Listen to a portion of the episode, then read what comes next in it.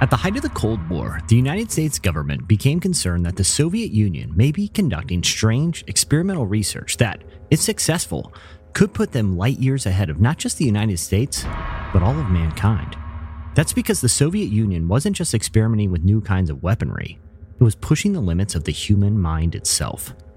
The Defense Department fears would eventually lead to an operation called Project Stargate, a decades long program whose goal was to conduct what they called psychotronic research.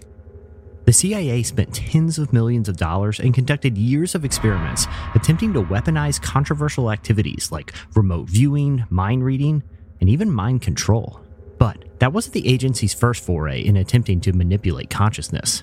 Project Stargate came on the heels of a series of notorious experiments into mind control methods that would eventually lead to the development of strange psychedelic drugs, remotely controlled animals, unsettling psychological warfare methods, and, possibly, even murder.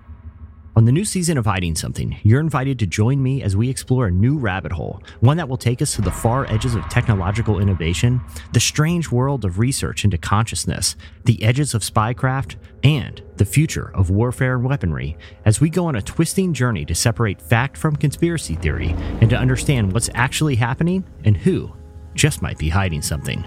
Subscribe now to Hiding Something Season 2 Ultra, wherever you get your podcast. Coming soon from Ironclad.